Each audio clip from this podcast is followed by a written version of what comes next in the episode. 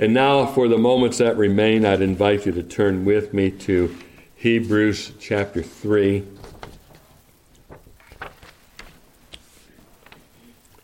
Hebrews chapter 3. I'm just going to read um, a portion of the chapter, and I'm going to add one verse in chapter 4.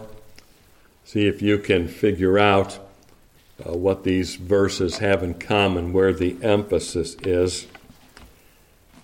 Hebrews chapter 3, let's begin in verse 6. But as Christ as a son over his own house, whose house are we, if we hold fast the confidence and the rejoicing of the hope firm unto the end. Wherefore, as the Holy Ghost saith, Today, if ye will hear his voice, harden not your hearts. As in the provocation in the day of temptation in the wilderness, when your fathers tempted me, proved me, and saw my works forty years. Wherefore I was grieved with that generation, and said, They do always err in their heart, and they have not known my ways. So I swear in my wrath, they shall not enter into my rest. Take heed, brethren, lest there be in any of you an evil heart of unbelief in departing from the living God. But exhort one another daily while it is called today, lest any of you be hardened through the deceitfulness of sin. For we are made partakers of Christ if we hold the beginning of our confidence steadfast unto the end. While it is said, Today, if ye will hear his voice, harden not your hearts, as in the provocation. And then jump down to chapter 4, just one verse, verse 7. Again, he limiteth a certain day, saying in David, Today, after so long a time, as it is said, Today, if ye will hear his voice, harden not your hearts.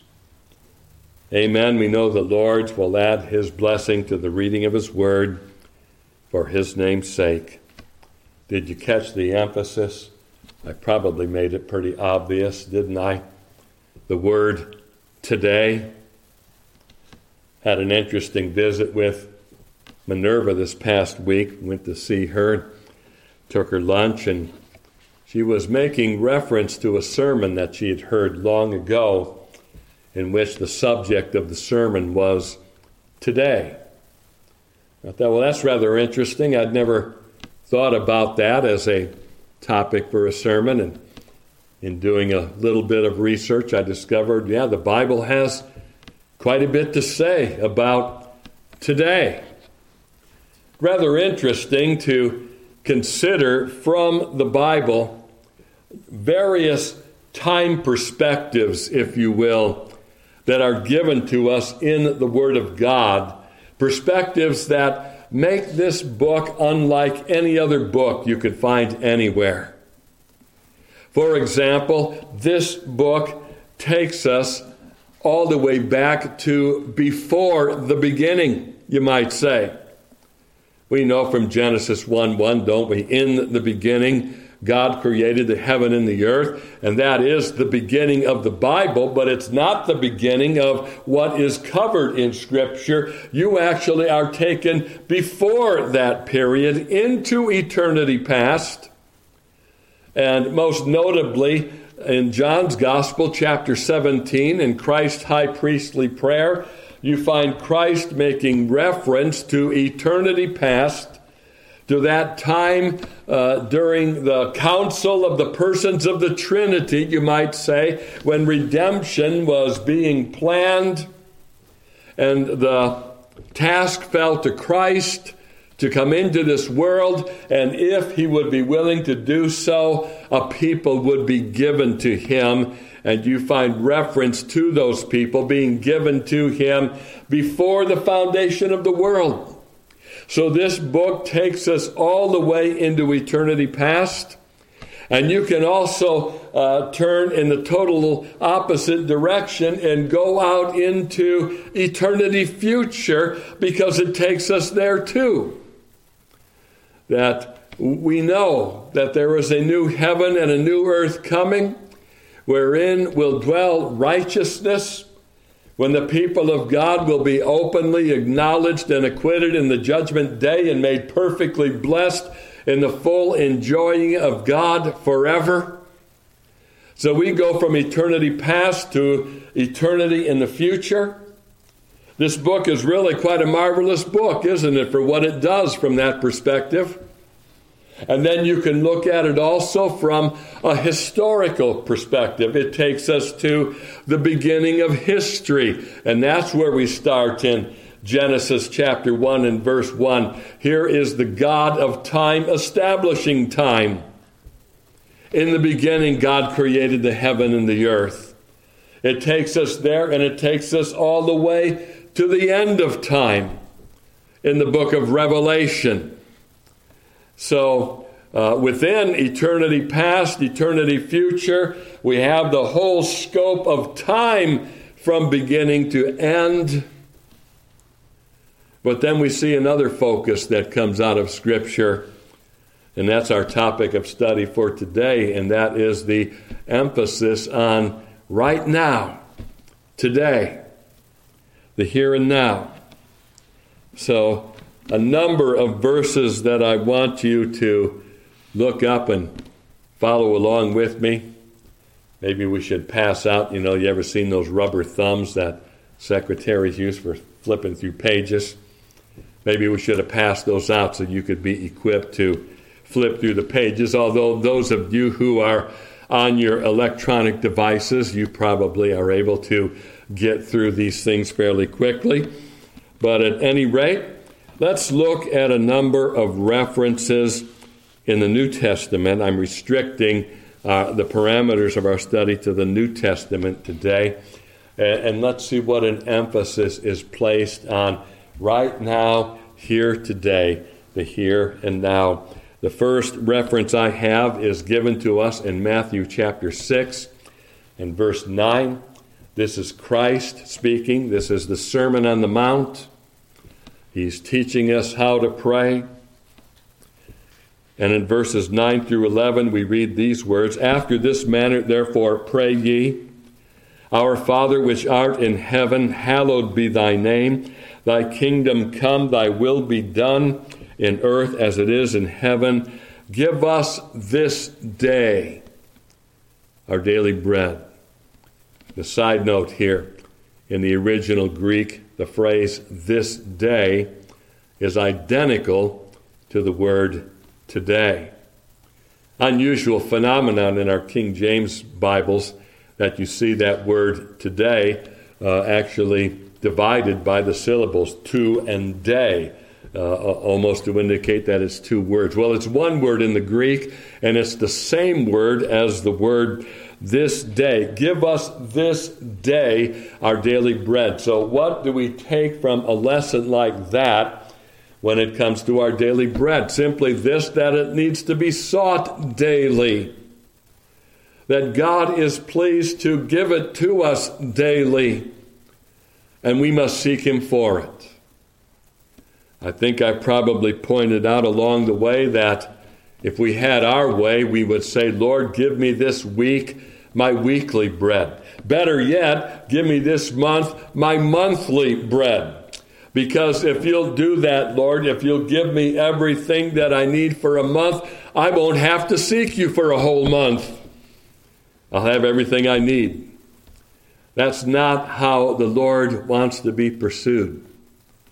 He wants to be pursued on a daily basis. And this is true especially when it comes to our spiritual food. The manna came down from heaven, didn't it, on a daily basis. And so our heavenly manna is ministered to us on a daily basis. And so I wonder this afternoon do you seek the Lord daily? For your daily bread. You need to. You may think you can get away without doing it, but over time, if day by day uh, you are negligent in this score, well, you may not realize how much you are contributing over time to what can only be described as a hard heart We'll have more to say to that when we get to these verses in Hebrews. So there's the first instance. Give us this day our daily bread. Next instance, also in Matthew's Gospel, just a few verses down in chapter 30, Matthew 6 and verse 30, where Christ again is speaking. We're still in the Sermon on the Mount. Christ says, Wherefore, if God so clothed the grass of the field, which today is, and tomorrow is cast into the oven, shall he not much more clothe you, O ye of little faith? Here, Christ is calling upon us to consider the things that come and go within the space of a day, making reference to the grass of the field and the flowers in that grass. We have behind our house a magnolia bush, rather large one. It's starting to blossom already. The thing about that tree is, we get a few more windy days like what we've had those blossoms will be gone so quickly. They come and go so fast. And the thing that we need to note here is that if God is so mindful of things that come and go that quickly, how much more value do you hold to Him than the temporal things that come and go in a day? So in this case, the reference to today conveys to us a lesson of how valuable we are to God. If God so clothed the grass of the field, which today is, and tomorrow's cast into the oven, shall he not much more clothe you, O ye of little faith?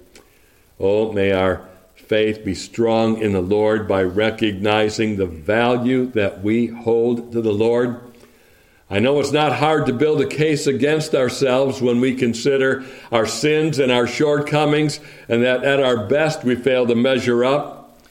And I've always found it fascinating to contemplate Paul's prayer in Ephesians 1 in that connection when he prays basically that the saints at Ephesus would know uh, what is the hope of his calling and what are the exceeding riches uh, of the greatness of his inheritance in us and the exceeding greatness of his power to usward. I paraphrased it terribly.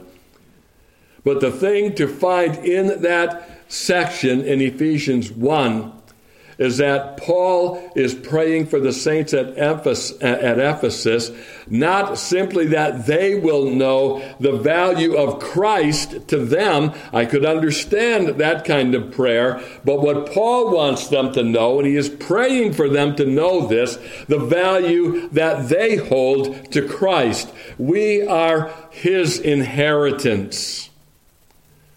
And Paul wants us to know that in the depth of our heart. Because if we do know that, we will be the more convinced that we are, in fact, in spite of ourselves, very valuable to God. If you ever doubt that, just stop for a moment and reflect on the price that Christ was willing to pay to redeem you. That's how valuable you are. Okay? Next reference.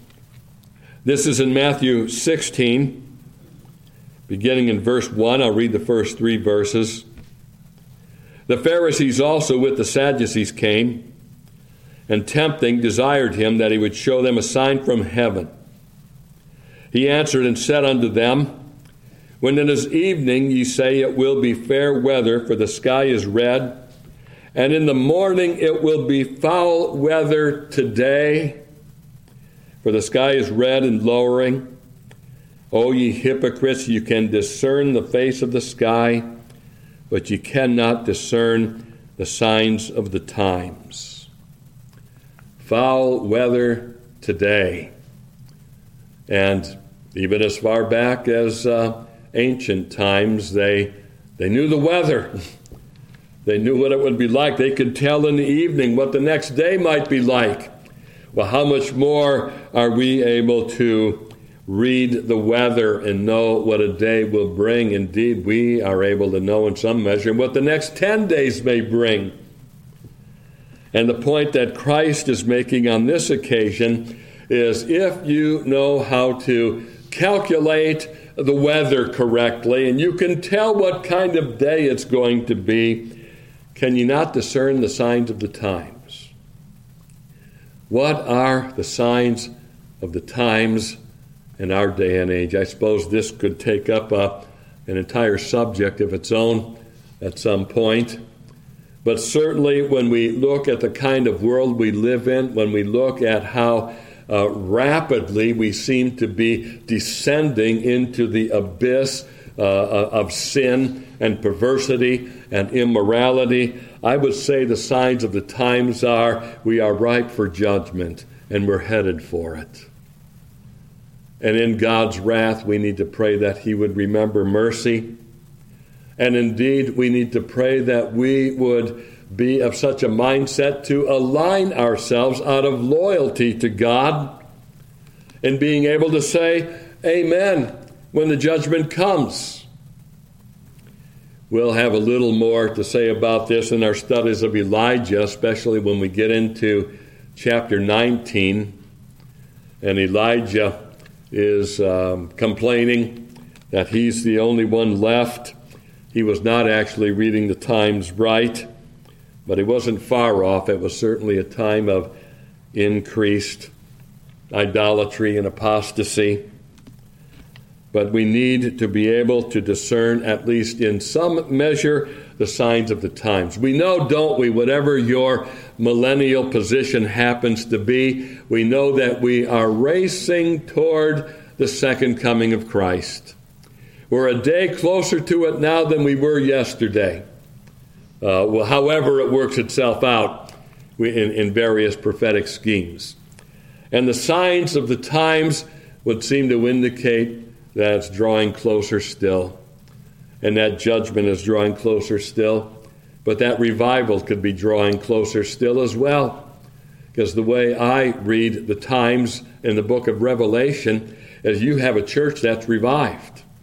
You have a world that's under judgment. You have Christians that are under persecution. And you have Christians that are victorious because they're revived by the Spirit of God, walking with Him.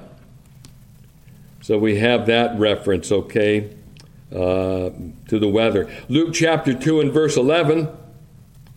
We think of this one primarily at a certain time of year the message of the angel to the shepherds For unto you is born this day in the city of David a Savior, which is Christ the Lord. Stop and think about that for a moment. What that really indicates to us is that Christ really did, on a specific and designated day, he did step out of heaven into this world. He was born of the Virgin. He really did come into the space and time dimension, as it were. We can't pin down that day. We don't know that December 25th was that day, and I like to point out when we're in the holiday seasons that um, we are not bound to December 25th. We don't know that that was the day that Christ came into this world, but we know that there was a definite day in which he did come, and that he truly did come. And so we are happily uh, rejoicing that there did come a very specific day. Unto you was born this day, a day in history, a definite day when Christ came into this world. Luke chapter 19 and verse 9. This is the story of Zacchaeus. You remember it? Zacchaeus was short of stature. He had to think outside the box in order to catch a view of Christ. So he climbed up the tree. He saw Christ. Christ stopped right in front of that tree. Zacchaeus, come down, for this day I must eat at your house. And a little further in verse 9, we read, And Jesus said unto him, this day is salvation come to this house, for so much as he also is a son of Abraham. There is an appointed day when salvation does come to the people of God. a definite time, in a definite place, in definite power. When the Lord commanded the light to shine in your heart, you came to see the truth of your sin. You came to see the truth of Christ. That happened on a particular day when salvation came to your house. In close connection with that, in Luke 23 and verse 43, this is Jesus now from the cross. He is crucified between two thieves. Initially, the thieves joined in with the crowd in mocking Christ. Along the way, one of them had a change of heart. You could say that day salvation came to that thief, to that robber. And in verse 43 of Luke 23, we read, And Jesus said unto him, Verily I say unto thee, today shalt thou be with me in paradise. Today. There is a definite day in which you will be called out of this world. And I wonder, how will it fare for you on that day? Will this truth be um, said of you today, on the day of your departure? Today, the appointed day of your death, will you be with Christ in paradise? You could add to this verse a cross reference to Hebrews chapter 9 and verse 27, where the author writes, For it is appointed unto man once to die, and after this the judgment. An appointed day. There has been a day assigned to you that you are going to depart out of this world. It's appointed unto man to die. I fall back on that quite a bit. I remember in the days when my mother passed away, became very tempting to second guess ourselves. How many people do you know that die because of knee replacement surgery? Well, that was the case with my mom. Not that anything went wrong with uh, the knee replacement itself, they didn't give her the right medication to keep her blood thin. And so, as a result of that, clots formed in her system post surgery, and one of those clots lodged in her lung, and she left this world. I know it would have been tempting to think should we have talked mom out of that surgery? Uh, did she really have to go through with that? Uh, it, it, seems like so many things could have been done to have uh, prevented her death on that day, and I found myself having to fall back on the truth of Hebrews 9:27. It is appointed unto man once to die. That was an appointed day for my mother, and that appointment was going to be kept, uh, come what may. And that's true of all of us and you don't know what that day is. You don't know how far down the road that day is. This is so important for young people to take into account. That day is coming. Young people are tempted to think, I'm going to be in this world forever, or at least for the next 150 years. Uh, you don't know that. You don't know that you'll be in this world tomorrow. It is appointed unto man once to die. And in the case of the thief, however, this was an appointed day for him to enter glory. Today thou shalt be with me in paradise. Well, let me jump down now to the section we've just covered uh, from Hebrews, in Hebrews chapter 3, verses 7 and 8. Wherefore, as the Holy Ghost saith, Today, if ye will hear his voice, harden not your hearts, as in the day of provocation, in the day of temptation in the wilderness. Today, if you will hear his voice. Now, that voice doesn't come as an audible voice uh, out of the air. That voice comes by the Spirit of God through the Word of God. Today, if you will hear it, don't harden your hearts to it. I'm absolutely amazed at people that would put off salvation, that would delay responding to the gospel as if they have so much more time to think about it.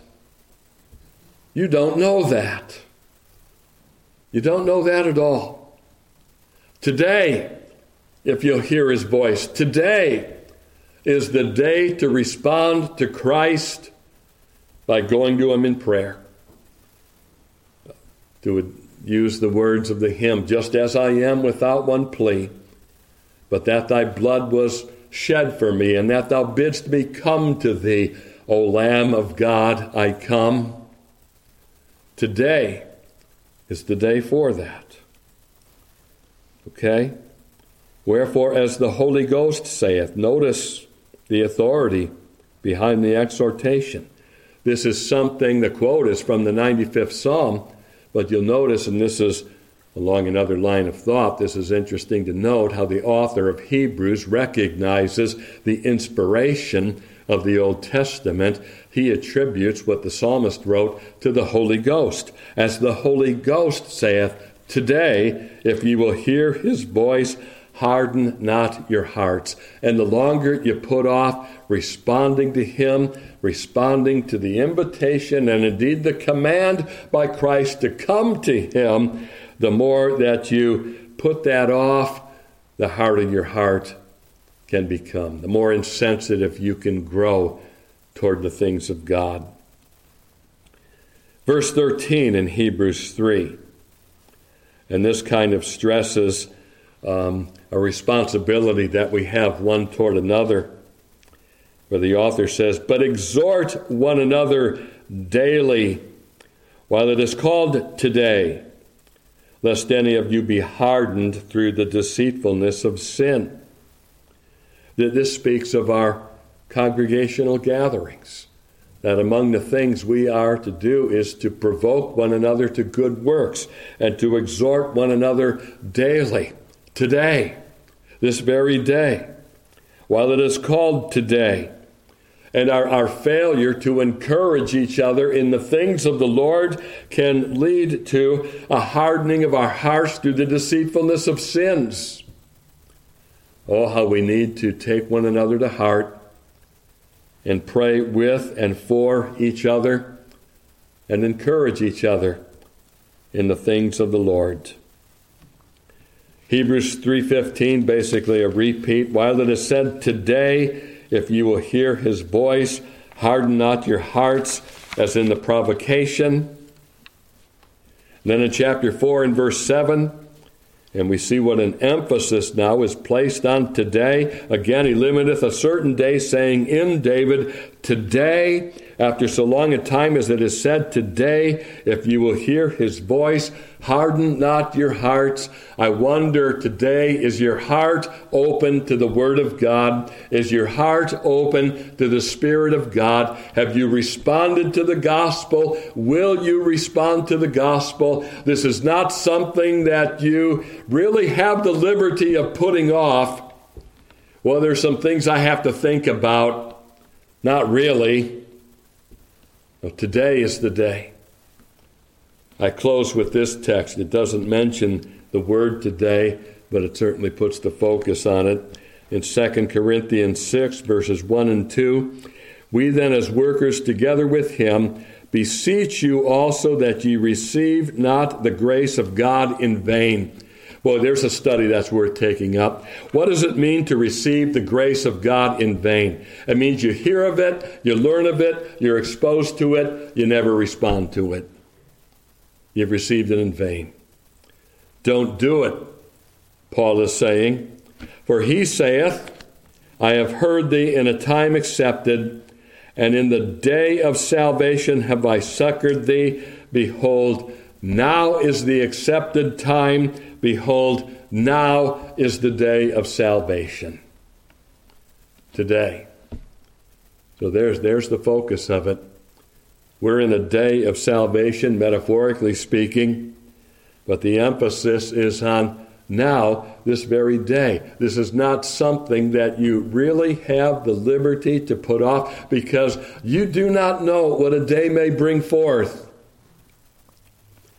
I know that it's a very popular thing with evangelists to tell heartrending tales of young people that they knew who thought they were going to live forever and tragically died the next day in a car accident. And, and maybe evangelists can be, get a little carried away with those stories, but you know, there is something to be said for them as well. The truth of it boast not thyself of tomorrow, for thou knowest not what a day may bring forth. Solomon writes in Proverbs. So today is the day. Today, don't harden your heart. Today, receive God's word, receive Christ. If you never have, now is the accepted time. Now is the day of salvation. This is not something to be put off, folks. It is something to be appropriated immediately. Today. Let's close then in prayer.